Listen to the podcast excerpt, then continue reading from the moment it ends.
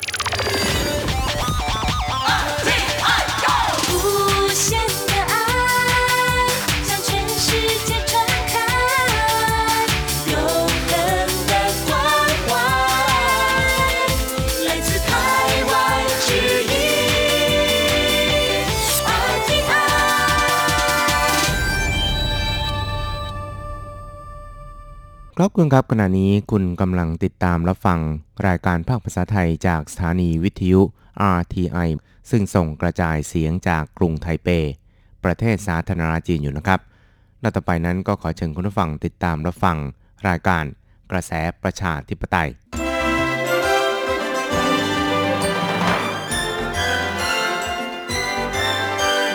กระแสประชาธิปไตย ประชาธิปไตย นำเราสู่ความหวัง ขอต้อนรับคุณผู้ฟังสู่กระแสประชาธิปไตย โดยกฤษณัยสายประพาส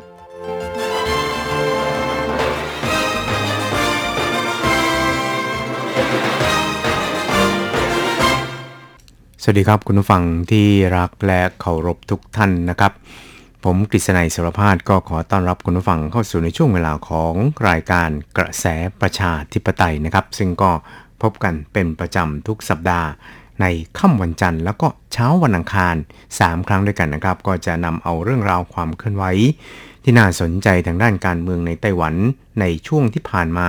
มาเล่าสู่ให้กับแฟนรายการของเราได้รับฟังกันนะครับ ครับคุณผู้ฟังครับในช่วงที่ผ่านมานะครับ ก็รู้สึกว่า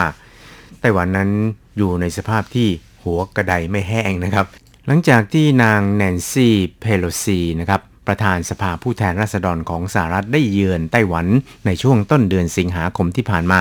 ต่อมาก็มีคณะของวุฒิสมาชิกของสหรัฐ แล้วก็มีคณะของท่านผู้ว่ามลรัฐอินเดียนาของสหรัฐนะครับ มาเยือนไต้หวันแล้วก็ยังมีคณะสสจากญี่ปุ่นเนี่ย มาเยือนไต้หวันเช่นเดียวกันนะครับ ซึ่งทุกคณะนั้นต่างก็ได้ย้ำถึงความสำคัญของประชาธิปไตย ความสำคัญของเสรีภาพ แล้วก็ความสำคัญของเสถียรภาพรวมทั้งสันติภาพบนช่องแคบไต้หวันด้วยนะครับ เพราะฉะนั้นเนี่ยก็อาจจะกล่าวได้ว่าคณะผู้แทนจากสหรัฐแล้วก็จากญี่ปุ่นนี่นะครับ ก็เป็นการมาไต้หวันเพื่อที่จะส่งขวัญและก็กำลังใจ ให้กับไต้หวันโดยเฉพาะนะครับ ซึ่งไต้หวันนั้นก็ต้องเผชิญหน้ากับภัยคุกคามทางทหารที่เรียกว่าไม่เคยปรากฏมาก่อนนะครับ เพราะว่าจีนนั้นก็ใช้วิธีการข่มขู่ด้วยการซ้อมรบนะครับ ปิดเรียกว่าปิดเกาะก็ว่าได้นะครับ แต่ว่าเป็นการซ้อมรบที่ข่มขวัญซะมากกว่าที่จะมีผลในทางปฏิบัตินะครับ เพราะว่าการซ้อมยิงขีปนาวุธของ จีนนั้นก็เรียกได้ว่า ซ้อมกันแป๊บเดียวแล้วก็จบไปเลยนะครับ แต่ว่าการซ้อมโดยใช้กระสุนจริงนะครับ หรือว่าซ้อมโดยใช้เรือรบหรือว่าเครื่องบินรบต่างๆนี่นะครับ ก็ยังคงป้วนเปี้ยนป้วนเปี้ยนอยู่แถวช่องแคบไต้หวันนะครับ แล้วก็พยายามที่จะล้ำเข้ามายังเขตแนวกึ่งกลางของช่องแคบไต้หวันนะครับ ซึ่ง จีนนั้นก็บอกว่าไม่เคยมีเส้นนี้นะครับ แต่ว่าของไต้หวันบอกมีนะครับ ซึ่งเส้นกึ่งกลางช่องแคบไต้หวันดังกล่าวนะครับ ก็เป็นเส้นที่สหรัฐเนี่ยได้เคยวาดเอาไว้ตั้งแต่ในสมัยหลังสงครามโลกใหม่ ๆ นะครับ ซึ่งก็วาดเอาไว้เพื่อที่จะให้เกิดสันติภาพขึ้นบนช่องแคบไต้หวันนั่นเองครับ แต่ว่าช่วงนี้เนี่ยจีนนั้นก็พยายามที่จะเข้ามาเบียดนะครับหรือว่าเข้ามา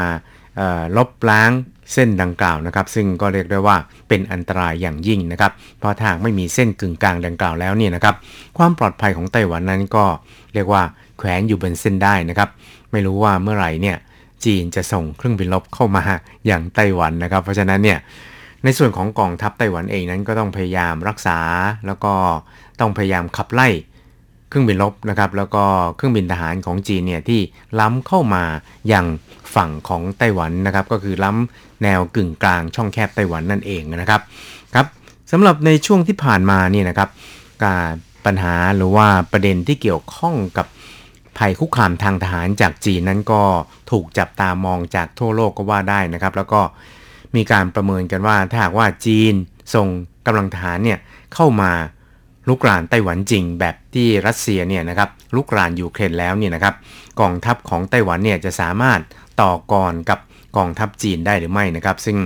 หลายๆส่วนหลายๆฝ่ายเนี่ยต่างก็สายหัวกันนะครับว่าไม่น่าจะรับมือได้นะครับ เพราะว่าขนาดของกองทัพแล้วก็ขนาดของประเทศเนี่ยมันก็ต่างกันลิบลับนะครับ จีนนั้นมีประชากรถึง 1,300-1,400 ล้านคนนี่นะครับ ในขณะที่ไต้หวันมีเพียงแค่ 23 ล้านคนนี่นะครับ จะไปสู้อะไรได้นะครับ แต่อย่างไรก็ตามเนี่ยนะครับ ก็มีบทวิเคราะห์ที่ค่อนข้างน่าสนใจบทหนึ่งนี่นะครับ ก็ระบุแบบชนิดที่เรียกว่าฟันธงนะครับว่า การใช้กำลังอาวุธของกองทัพจีนนี่นะครับ เพื่อที่จะเข้ามารวมไต้หวันเนี่ย มันไม่ใช่เรื่องง่ายเลยทีเดียวนะครับ เพราะฉะนั้นเนี่ยเราก็จะมาติดตามกันดูนะครับว่าบทวิเคราะห์ดังกล่าวนั้นมีแนวคิดอย่างไรนะครับ แล้วก็คุณผู้ฟังนั้นมีความคิดเห็นเป็นประการใดก็สามารถที่จะทิ้งความเห็นเอาไว้ในช่องข้อความได้นะครับ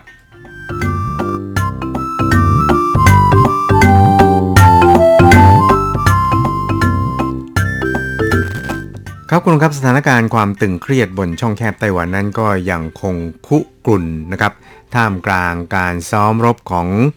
ออจีนนะครับที่ซ้อมรบรอบเกาะไต้หวันนะครับแล้วก็การเตรียมพร้อมรับมือ สกัดการลุกล้ำจากกองทัพจีนของไต้หวัน ตลอดจนการเยือนไต้หวันของบรรดานักการเมืองสำคัญสำคัญ ทั้งสหรัฐและก็ญี่ปุ่นรวมทั้งอีกหลายประเทศในยุโรปที่รักในประชาธิปไตยแล้วก็คาดว่าต่อไปนั้นก็จะ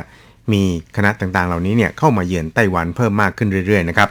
และการมาเยือนไต้หวันนั้นก็เพื่อที่แสดงจุดยืน สนับสนุนไต้หวัน แล้วก็สนับสนุนประชาธิปไตยของไต้หวันนะครับ แต่สิ่งที่ผู้คนทั่วโลกวิตกก็คือการซ้อมรบของทั้งสองฝ่ายนั้น อาจกลายเป็นชนวนลักลั่นทำให้เกิดสงครามขึ้นระหว่างไต้หวันกับจีนขึ้นมาได้นะครับ แล้วก็กลายเป็นความพยายาม ที่จะใช้กำลังทหารรวมไต้หวันเป็นประเทศเดียวกับตนของทางการจีนคอมมิวนิสต์นะครับ ในขณะที่มีการวิเคราะห์กันว่ากำลังทหารของจีนกับของไต้หวันนั้นแตกต่างกันมากนะครับ หากจีนทำสงครามยึดไต้หวันจริงครับไต้หวันก็ไม่มีทางที่จะต้านทานได้นั่นก็ดีครับนักวิชาการและก็ผู้เชี่ยวชาญ ด้านการทหารของหลาย ๆ ประเทศนะครับนางก็มองว่าไต้หวันนั้นมีกำลังทหารที่พร้อมต่อกรกับจีน และการจะเอาชนะไต้หวันได้นั้น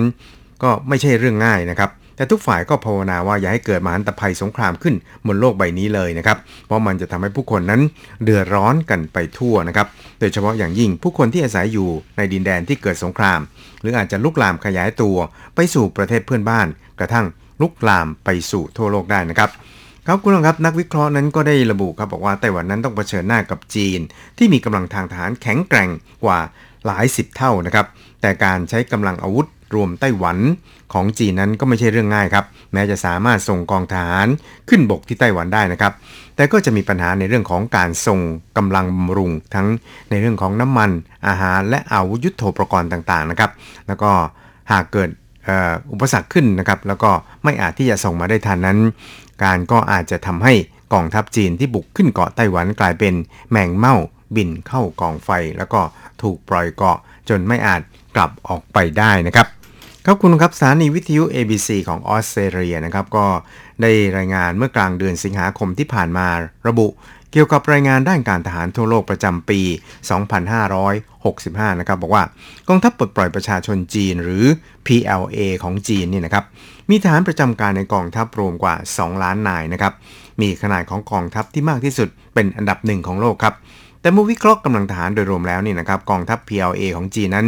มีความเข้มแข็งเป็นอันดับ 3 ของโลกนะครับจากจำนวนประเทศทั่วโลกที่เปรียบเทียบด้วยเนี่ย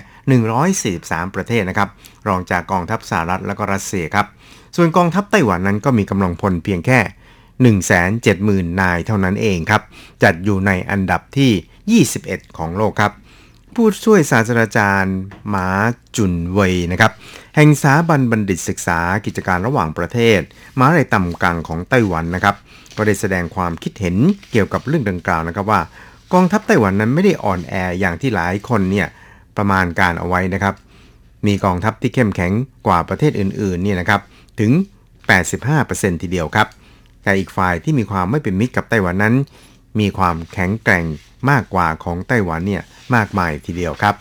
ครับคุณครับแม้กองทัพของช่องแคบไต้หวันจะมีความต่างกันอย่างลิบลับนี่นะครับ แต่ผู้เชี่ยวชาญด้านการทหารนั้นก็วิเคราะห์ครับว่า หากจีนใช้กำลังอาวุธเพื่อรวมไต้หวันก็ไม่ใช่เรื่องง่าย ที่จะรวมไต้หวันได้นะครับ ซึ่งเขาก็ยกตัวอย่างสงครามระหว่างรัสเซียกับยูเครนทั้งสองฝ่ายมีกำลังทหารที่แตกต่างกันอย่างลิบลับเช่นเดียวกันนะครับเมื่อพิจารณาจากตัวเลขกำลังทหารล้วนๆก็จะทำให้มีความรู้สึกว่ารัสเซียนั้นมีกองทัพที่สามารถบดขยี้กองทัพยูเครนได้อย่างง่ายดายนะครับชนิดที่เรียกว่าปอก กล้วยเข้าปากทีเดียวครับ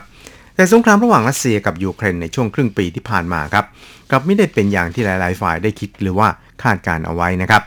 ในขณะที่ช่องแคบไต้หวันนั้น มีทะเลขวางกั้นยาวกว่า 370 กิโลเมตรนะครับ เป็นแนวป้องกันที่มีประสิทธิภาพที่สุดของทั้งสองฝ่าย ปัญหาแรกที่กองทัพจีนต้องเผชิญหน้าก็คือ จะขนกำลังทหารกำลังอาวุธ ข้ามแนวกั้นทางทะเลนี้ได้อย่างไรนะครับ ส่วนทางด้านคุณหมาติ่งเซิงนะครับ นักวิเคราะห์ ด้านการทหาร ชาวฮ่องกงก็วิเคราะห์ครับว่า เราจะเป็นต้องพิจารณาถึงความสามารถในการขนส่งลำเลียงของกองทัพจีนด้วย ซึ่งก็รวมถึงการโจมตียกผลขึ้นบก การขนส่งและการบัญชาการเรือรบ จะสามารถส่งกำลังทหารและกำลังอาวุธ บุกยึดชายหาดของไต้หวันได้หรือไม่ และจะสามารถยึดเกาะไต้หวันได้หรือไม่นั่นเองนะครับ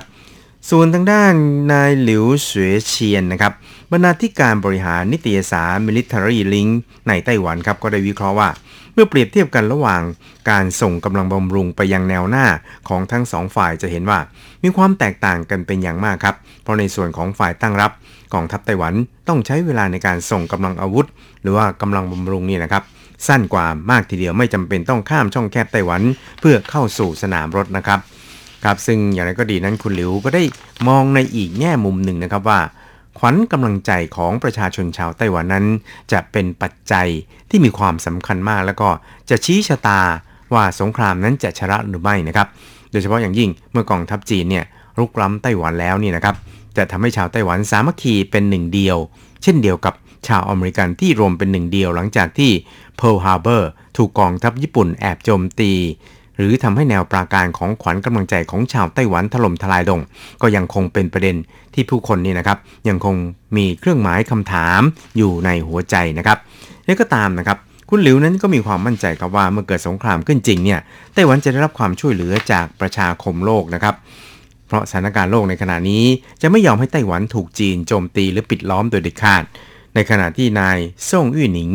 ผู้เชี่ยวชาญด้านการทหารของไต้หวัน ก็ได้สงวนความเห็น และเห็นว่าไม่น่าที่จะเป็นไปได้นะครับ บางทีเราอาจจะต้องเข้าใจให้ชัดว่า สงครามนี้เราจะต้องรบด้วยตัวของพวกเราเอง ซึ่งก็เป็นไป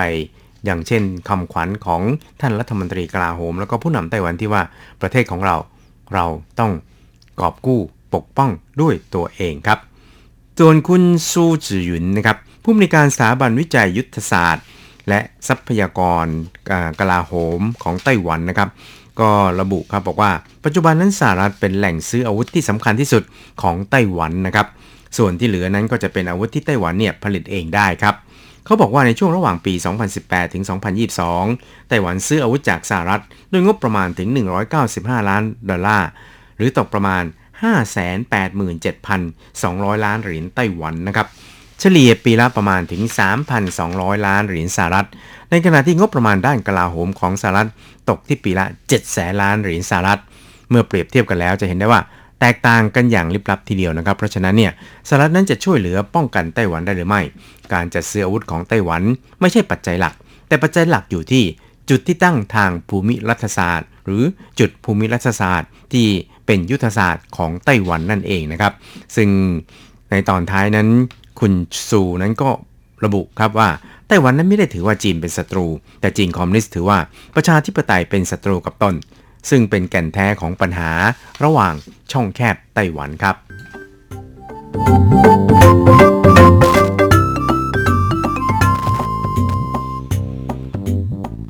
ครับคุณครับเวลาของกระแสประชาธิปไตยในวันนี้ก็หมดลงแต่เพียงเท่านี้ครับ เราจะกลับมาพบกันใหม่ในสัปดาห์หน้า สวัสดีครับ